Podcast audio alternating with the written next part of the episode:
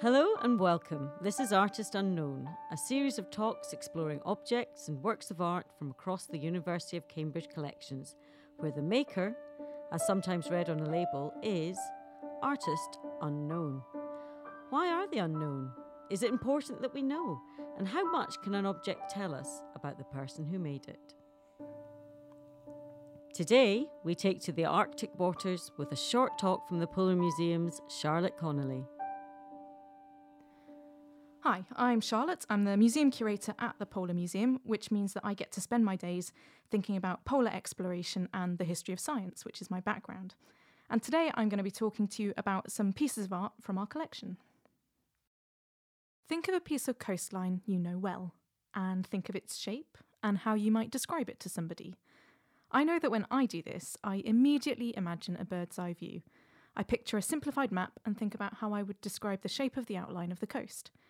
However, this isn't the only way to describe geographical features. The recognition sketches featured in Artist Unknown are from a collection of 14 sketches of the coast of Spitsbergen, made on a whaling voyage in 1814 and 15.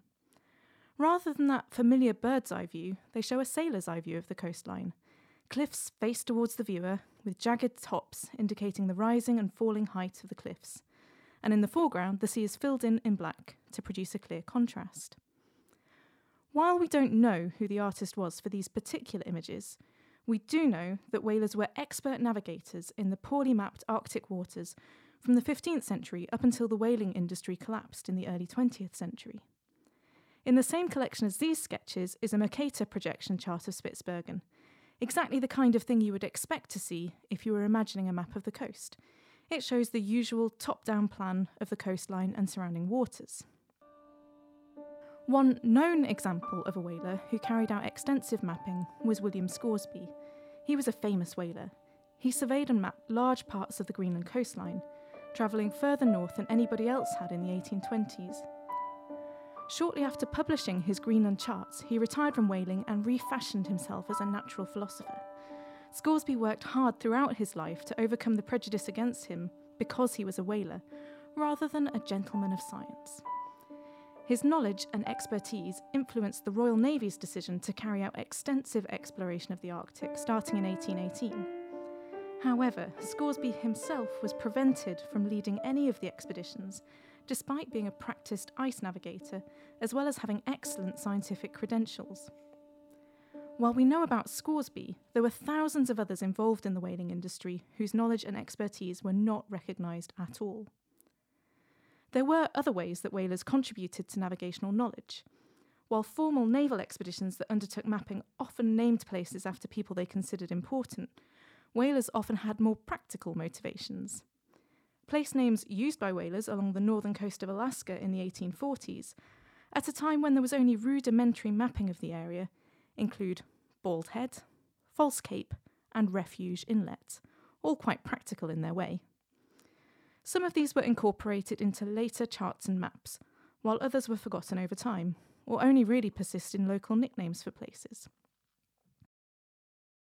So, why do we know so little about the artist behind these recognition sketches? For the same reasons we know little about the other expertise and contributions made by whalers. Whaling was always an industrial activity, and a physically difficult, messy, and unpleasant one at that. It was considered by many to be far lower status than the Royal Naval expeditions that sailed exactly the same waters, leading to the innovations and knowledge of whalers to be sidelined both at the time and in the historical record.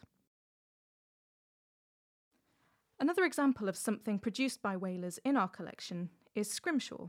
Now, scrimshaw is pieces of bone or sometimes sperm whale teeth that's been engraved with a piece of artwork. It was produced by the material that whalers had to hand, and it was generally produced in their downtime.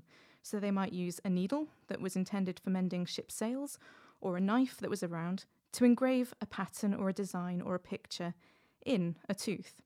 Then some ink would be used to fill in the colour. Some of these are absolutely exquisite artworks. Sometimes they're made freehand, and other times they've been transferred from a piece of print, for example, a really beautiful picture in a newspaper. But what most of them have in common is that they're rarely signed. So, just like the other contributions made by whalers, it's very rare that we know who produced them. Thanks, Charlotte, and thank you for listening, listener. This series of talks is born from a Kettle's Yard exhibition in collaboration with the University of Cambridge Museums titled Artist Unknown. It brings together works of art from across the university's collections from July to September 2019. If you're listening during that time period and a trip is possible, make sure to visit. Thanks for listening.